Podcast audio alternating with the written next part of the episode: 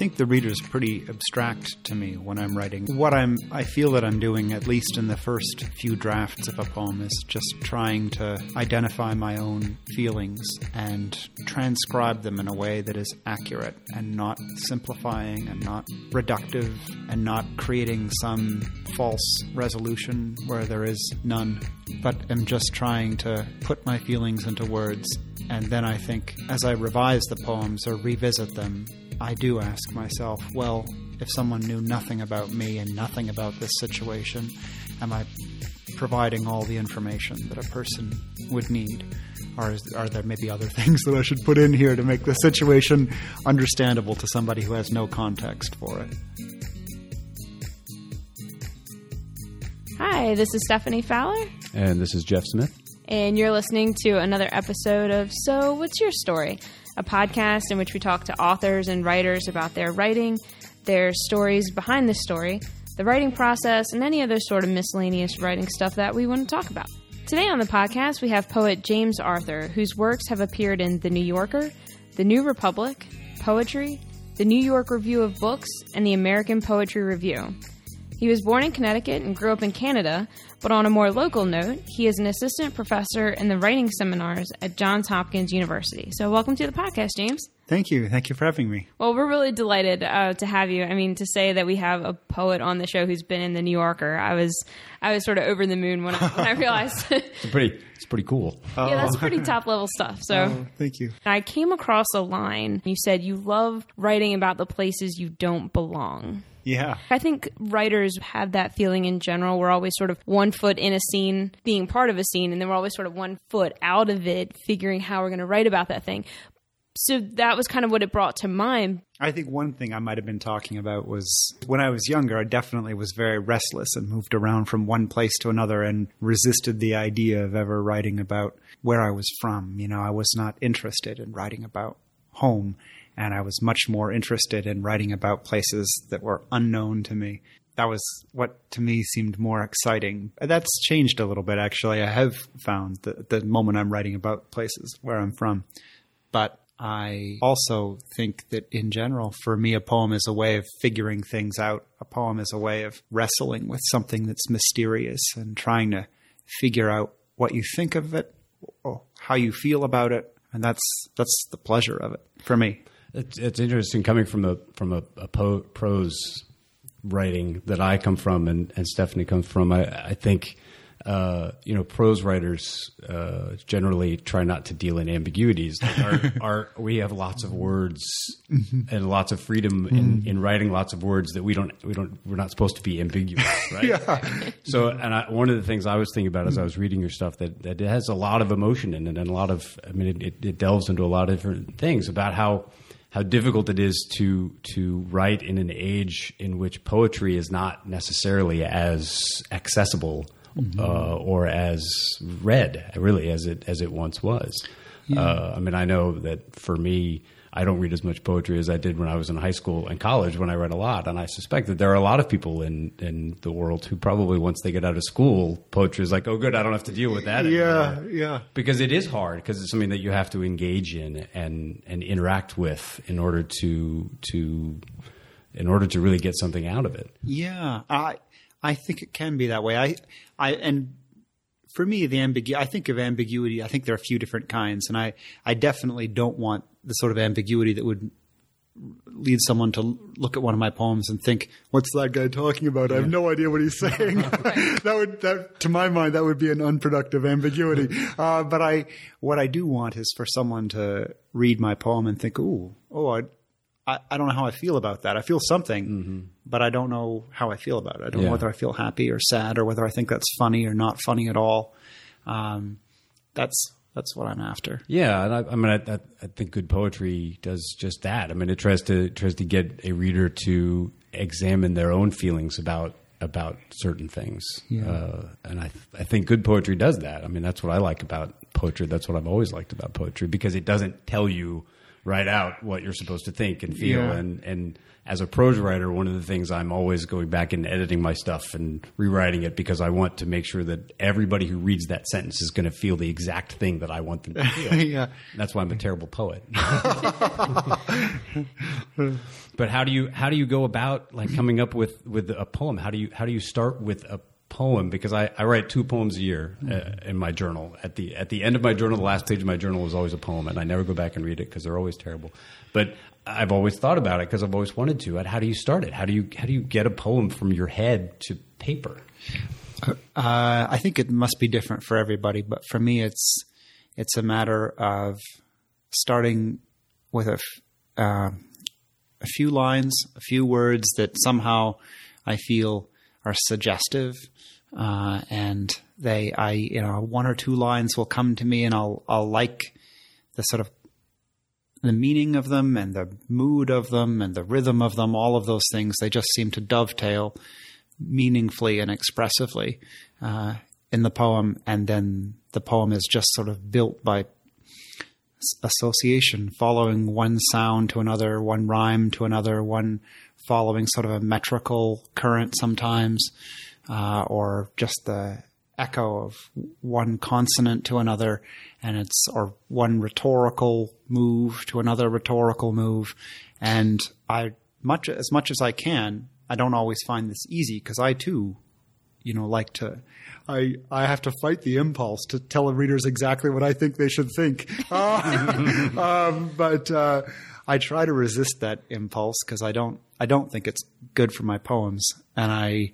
Uh, I try to just postpone as long as possible that my own decisions about what my poem means or what I want it to mean, and I just try to explore sounds, trusting that it's going to end up somewhere interesting if I just build it phrase by phrase and delete the phrases that I feel are simplifying or that are false in one way or another, and just keep trying to deepen it and be honest and uh, articulate whatever it is that I feel. And we were talking um, a moment right before we started recording about your poem "Goodnight Moon," Yeah. and it was a poem that both Jeff and I read for the first time as we were doing our homework. piece. And it was incredibly powerful. And as we were kind of chatting a little bit before the show, you were saying that you didn't start that poem out to be where it ended. I mean, Not at that started as just a moment you were having with your son, and then sort of this deeper thing sort of evolved in the writing of that poem for you. That's right. Yeah, the poem, uh, the jumping off point for the poem was walking around with my son on my shoulders, and he was looking up at the moon and was saying, Moom, moom, and he, he couldn't pronounce the letter N. So for him, it was just M O O M.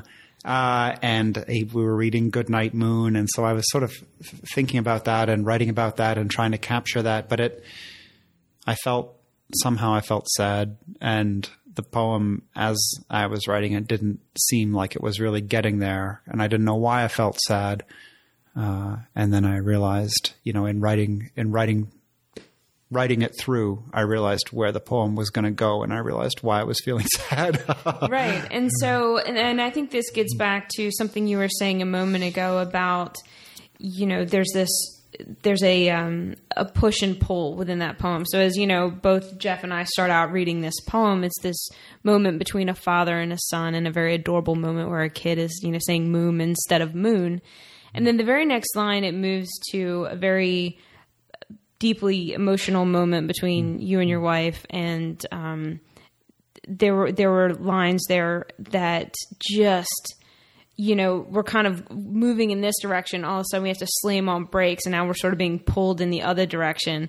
And that moment of as a reader i'm thinking i don't know how i feel like like i really have to invest and kind of stop at that line where you know the child that was lost was smaller than a watermelon seed. Yeah. and that moment, you know, I just stopped right there. And I've, you know, not read poetry a lot since since college, but I remember I got to that moment and I stopped and I had to go back and do it again because I, I felt that like I'm kind of moving in one direction and now I'm sort of being kind of kind of pulled in another direction. And it was that pulling of those two moments of this kind of this beautiful sweet moment with the son and then this really deeply emotional moment and there was something i think it was the beauty of poetry i think sometimes is in that breaking in that in that pulling the reader in sort of two different directions.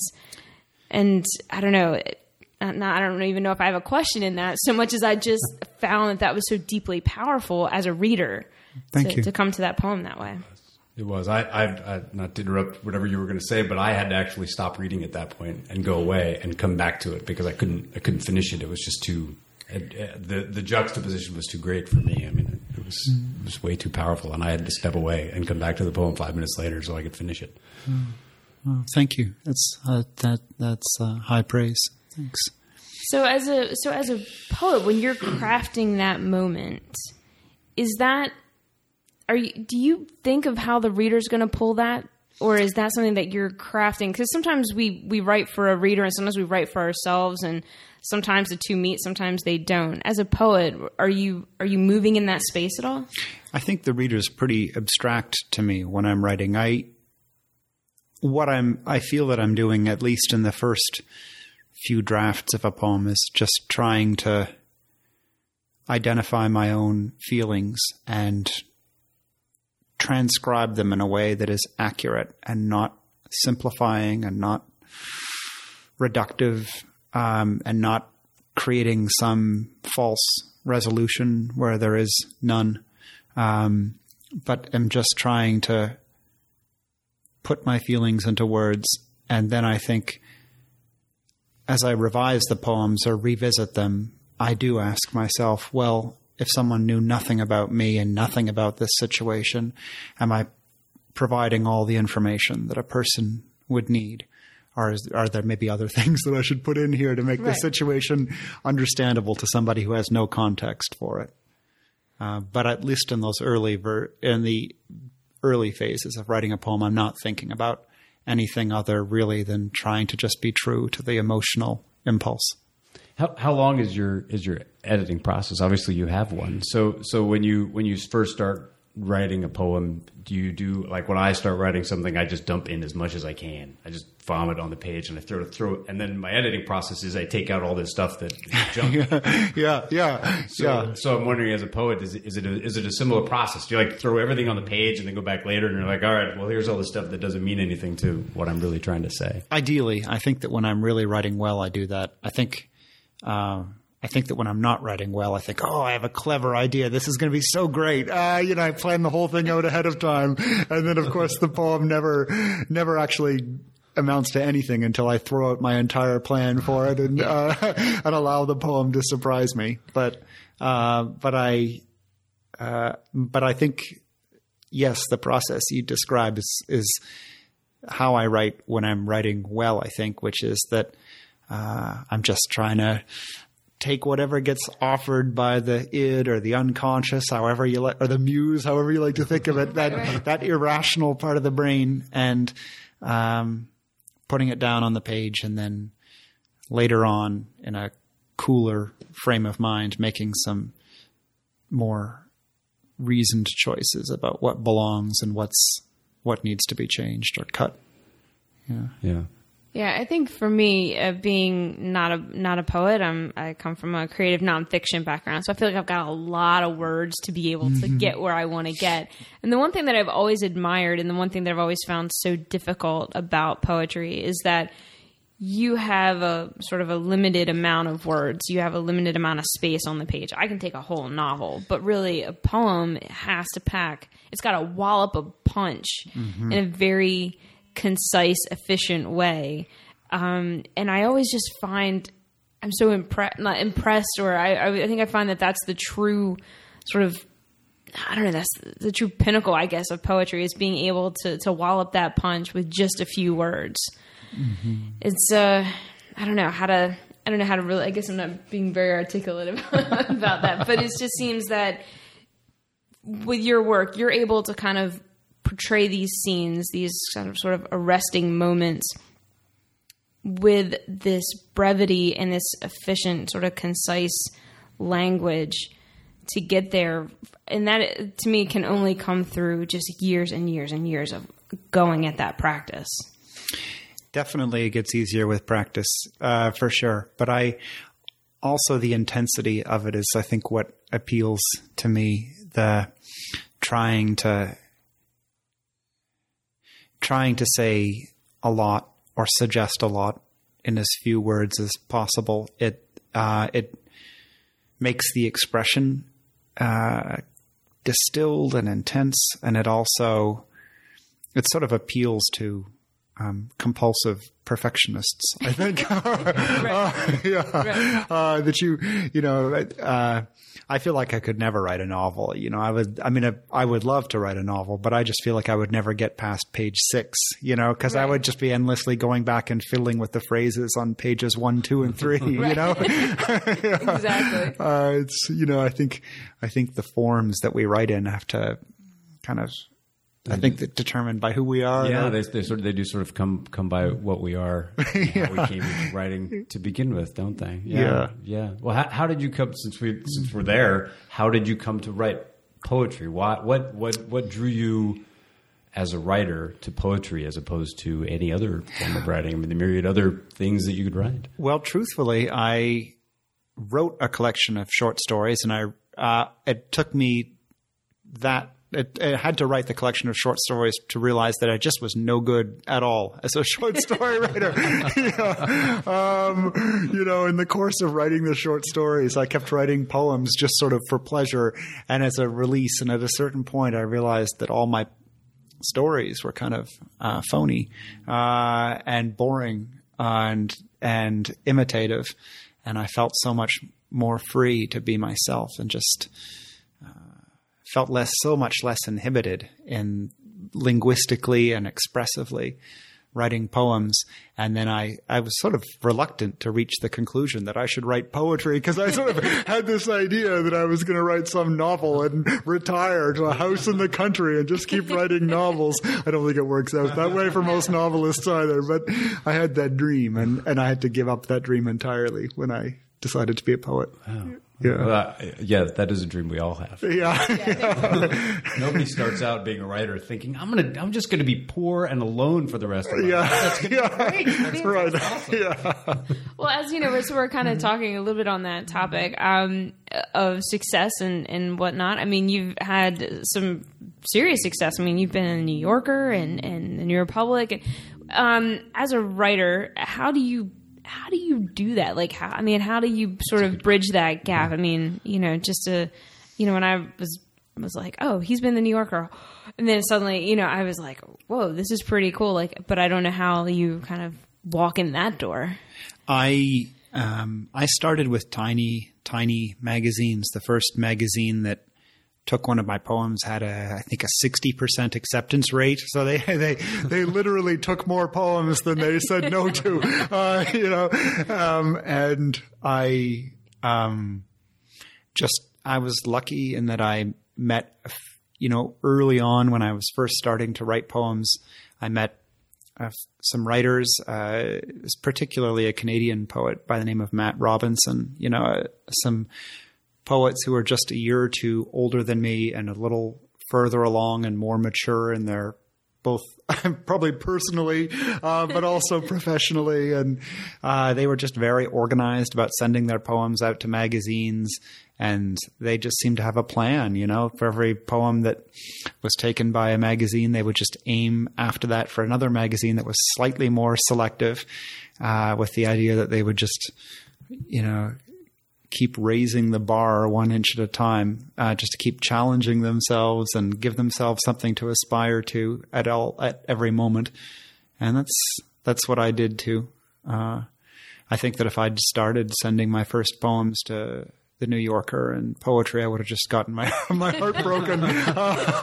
yeah, uh, you know. Yeah. Uh, the string of rejection is, is difficult for many writers to deal with. Absolutely. Yeah. I used to work in in uh, research. I was I was an, an, administrator at a university for a really long time, and my the professor that I worked for would write lots of scientific papers, and his philosophy to his students were you send your paper to the best magazine first. That's where mm-hmm. you send it to Nature and you send it to Science first, and then you work your way down. Yeah.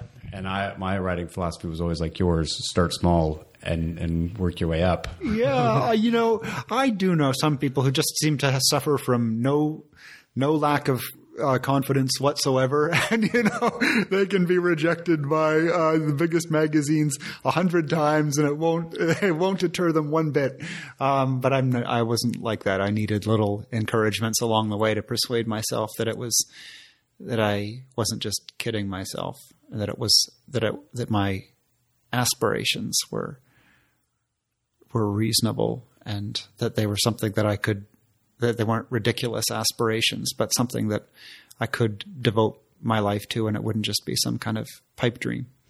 So when you gave up on the idea of writing a novel and you and you went to poetry, did you? That was the point when you said, "Okay, then I'm going to be a professor," or or did the did the did the teaching part sort of grow out of well, I'm going to write poetry and I better find a way to make money doing that kind of thing. So maybe teaching is the way to go. The professor part grew out of having a kid. It's like, well, I guess I better get a job. yeah, yeah, yeah. Better start saving up for college. Better make sure that we actually have health insurance. Yeah, yeah. When my son was born, we had four thousand dollars to our name, and and uh, we we were not we didn't have very good insurance, so we uh, he was a preemie actually. So we got Oh, wow. we got hit with um, I think the medical bill was one hundred and sixty thousand dollars, uh, and our twenty percent of that was thirty two thousand dollars, which was eight times what we had in the bank. Uh, and uh, we were actually really lucky. A, a, a Catholic charity stepped in and erased most of the of our Wow. financial Oh, obligation. But I, but it did make me think. All right, I better get a job. Poetry's fun, but I still have to pay bills. yeah, Yeah. yeah. So now you're um, at a uh, you're with the Johns Hopkins, and I also read that you're with you you do some time in Ireland. I was yeah, I was there last year for Last year, for seven months through the Fulbright program. I was on uh, junior leave from Hopkins, which is sort of like sabbatical, but for Okay. professors who aren't tenured yet. And they um, and I uh, went applied to go to Ireland through the Fulbright program and teach at Queen's Belfast for for a semester, which I loved. Wow, yeah, holy smokes, that'd be incredible. Yeah, Yeah. it was lovely. Yeah. Absolutely. And so now um, we have this Salisbury Poetry Week. I want to make sure that we give that a good plug. Um, you're going to be in Salisbury uh, the week first week of uh, April That's right. yeah. that. So, um, want to tell us a little bit about how you got kind of pulled into pulled into locally here? Yeah, well, uh, uh, Tara Elliott originally uh, contacted me and suggested that I uh, that I come out. I guess um, uh, we had met at the Lewis Writers Conference, and uh, she said that she was uh, interested in bringing me to Salisbury, and then I guess she got a number of organizations involved, and and so it's going to be a busy busy few days. But I'm going to visit a number of classrooms and meet with a number of different groups of writers. I'm really excited about it. Yeah, I mean, what an I mean, that's got that's an exceptional chance for, especially I know you're doing some stuff with kids. I mean, that's an exceptional chance for them to really have, you know, an expert, or, you know, someone who really has the, you know, the. Gosh, I'm just not being very eloquent today at all. Like, but you know, it's for for kids to have that level of expertise come down and be able to work with them. I mean, that's especially here on the shore. I mean, that's I that's mean, kind of unheard of. I, I've only been here for a few years, but I know that, that people out here can feel very remote from the rest of the world, and so to have a world class poet come out and spend some time talking to them, I know I know personally some elementary school kids that would fawn at your feet uh, to get the chance to, to speak to and talk to a real a real poet. Oh well, thanks. That's that's that's uh, sweet of you to say that. I'm re- I'm I'm excited about it. I've heard great great things about the about the students. I'm really yeah. yeah. Yeah, they're gonna be they're gonna be pretty excited. So Well, uh, one of the things um, that struck me while you were while I was listening to your to your reading is the way that you the way that you two things. One is is the way that you read your poems. I mean, you have a very there's a there's a rhythm and a and a a, a musical quality to the to the way you read your poems. And the second thing was the fact that you did them all from memory. yeah, Um, do, do you whenever you read in public do you do do you always read from memory and do you have all of your yeah. poems committed to to what is must be a remarkable brain? I, I don't have them all memorized. There are some that uh, just don't lend themselves to um, public performance, you know? and so those ones I don't. I guess the, I think maybe like I think I have like seventy to eighty percent of my poems memorized, and then there there are some that I just never never perform, and I don't really you know I don't really have those ones down. So but you only perform the ones that you have memorized. You never perform the ones that you don't that you don't have. sometimes I memorize something you know so that I can perform it. Um, but I have some poems that I just think are not. Um, they're really for the solitary reader, and I just feel that they wouldn't they wouldn't really work. Um, that they're that for one reason or another they're just kind of the the musical quality in them is kind of subdued maybe or they're the kind of talky or they're um, or they're just sort of hard to digest at a, in at a in one sitting. And those poems I tend not to perform. Uh, and so I maybe I maybe I have them from memory or partially from memory but I I never uh, performing actually sort of cements the poems. Uh, so it's it's a bit it's sort of circular. The ones that I know I perform, and the more I perform them, the more, more I know them. Uh, um, and I guess there are also some poems that I have had memorized at one time or another that probably get I get a little rusty uh, on them if I haven't performed them lately. Um, but in general, yeah, I try to I try to write all my poems for performance, and I and I That was going to be my next question. Do you write then then thinking as you write them that they're they're going to be performed? Yeah, with that with always. that lyrical quality to them. Always, yeah. I mean, I never write a poem where I think I'm never going to perform this one. I'm always aiming for performance. It's just that sometimes when it's done, I think, ah, well, maybe that's just one for the solitary reader.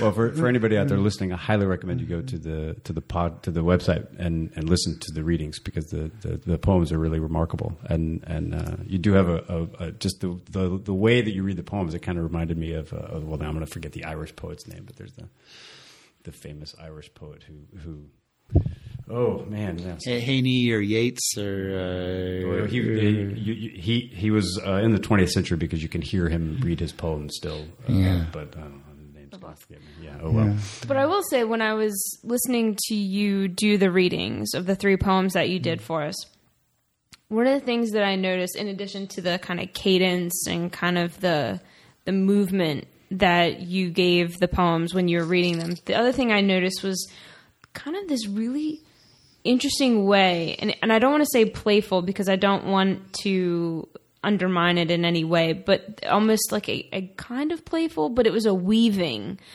between themes as you were not themes, but uh weaving between things that as you were moving. Like for example, in the poem "Drone."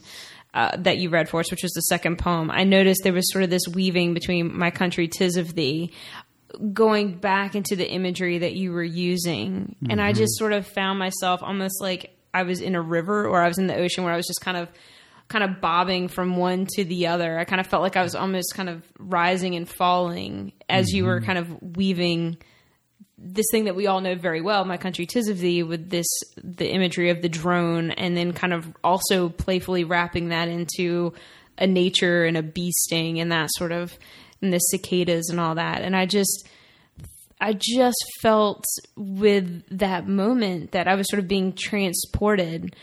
And it was just sort of I guess the question that I was kind of arriving at was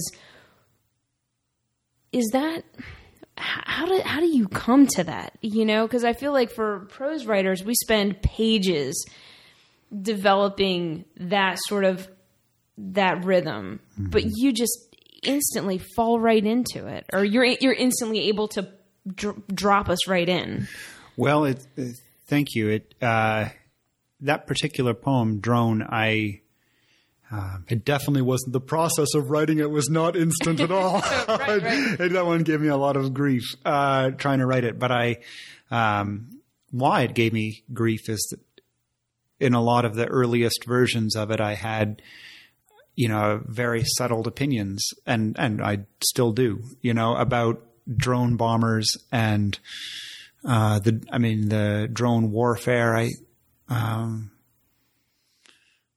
and I felt that I wanted to write about it, but every time I sat down to write, I could just feel the poem kind of getting suffocated under the weight of my own opinion, politics, desire to argue for my beliefs, and uh, I felt that the only way that I could thwart that, in, in the end, was to allow some play and discovery and uh, into the poem as a sort of a compensating factor. So I uh, just riffed on all the different meanings of drone. So drone bees and bagpipe drone and cicada drone and um, and just tried to allow them to all get blended together. Um, and uh, that made it hard for me to take too straight a path to what it was that I wanted to say. Um, but the and then the question that I ended up having to unravel as I wrote the poem is why am I why am I doing this at all? What you know, well, I don't just want this to be a bunch of silly word plays. What am I? I don't want to trivialize my subject matter with a bunch of punning. So what am I? What am I doing here? What am I saying? Um, and then I ended up feeling that that the for me, and I you know I firmly believe that a poem can be interpreted many ways, but for me, the there's kind of a metaphorical relationship between the drone warfare because it's warfare conducted at a distance of thousands of miles dehumanizes the people on the ground.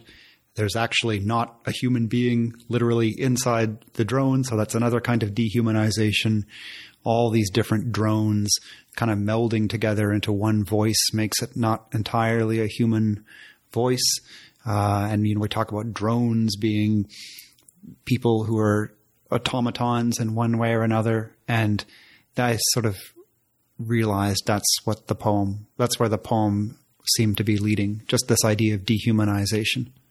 Yeah, and that's why I kind of hesitated when I said the word playful because it certainly is a very sophisticated topic with you know everyone's got you know an opinion on on mm-hmm. you know these sort of highly political things but i just noticed that the way that you kind of, like I said, kind of weave these kind of lines back and forth makes it more accessible mm-hmm. or it makes it less uh, dense because that's a very you know when you say well i'm going to talk about drone warfare in a poem i mean that's kind of like a dense sort of bit to pull out but then you, you're able to deliver it to your reader in such a way that it's not so heavy yeah well readers i think readers want to be involved readers don't just want to be told what to think. You know, if I, if a reader encounters a poem about drone warfare, they might think, well, I agree with this poet's politics or I disagree with this poet's politics, but one way or another, if the thesis, if the poem has a thesis that's really clear, people are just going to look at the poem and they're either going to agree or disagree, but they're not going to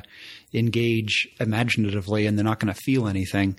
Um, and I think that readers want to be involved in the work of making the meaning and deciding how they feel about it and working it out. So I feel I don't ever want my poems to just be um, difficult for the sake of difficulty, but I do I do try to work. I try to kneecap my own desire to to communicate exactly what I think, and I sort of feel that really what I'm trying to do is articulate a question and let the readers work out what they think and what they feel. Uh, and that's what I like in a poem. I want to. I don't want the poem to be mysterious in an irritating sort of way where I don't feel I don't have no I no idea what the poem's talking about. But I I do like it when it's mysterious in the sense that I read it and I feel that I have to process it and have to think about it and have to feel my way through it. And that's I feel that to produce that effect for a reader, uh, I can't I can't do all the thinking and feeling work myself. I have to leave some of that to the reader. Do you know what kind of poetry almost all readers like? Tell me. I bet you're going to go with Tony's limericks. Yes, Tony's limericks. Yeah. So if uh, if you listened to the show today and you liked it, you can go to so what's your story podcast.com and there if you click on the contact us link if you send us uh, your name, your email, and a word, Tony will make it into a limerick. I'll make it a haiku, and we'll put a stamp on it. And some snail mail. yeah, good old fashioned snail mail. Yeah, we'll send it to you. Uh, well, uh, Steph, uh, this is the part I think where you thank the guests. Oh gosh, well, James, thank you so much for being here and, and hanging out with us and talking about your work. My work. pleasure. Thank you for having me. Yeah. Absolutely, thank you. It's been a pleasure chatting with you. Thank you. Thank you. It's been great being on the show.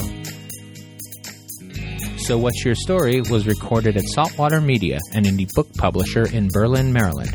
Visit us at SoWhat'sYourStoryPodcast.com, where you can find past episodes, guest bios, show notes, and all sorts of fun stuff. You can subscribe to the podcast on iTunes and Stitcher Radio. And if you like it, then feel free to give us a good review. Tell your story.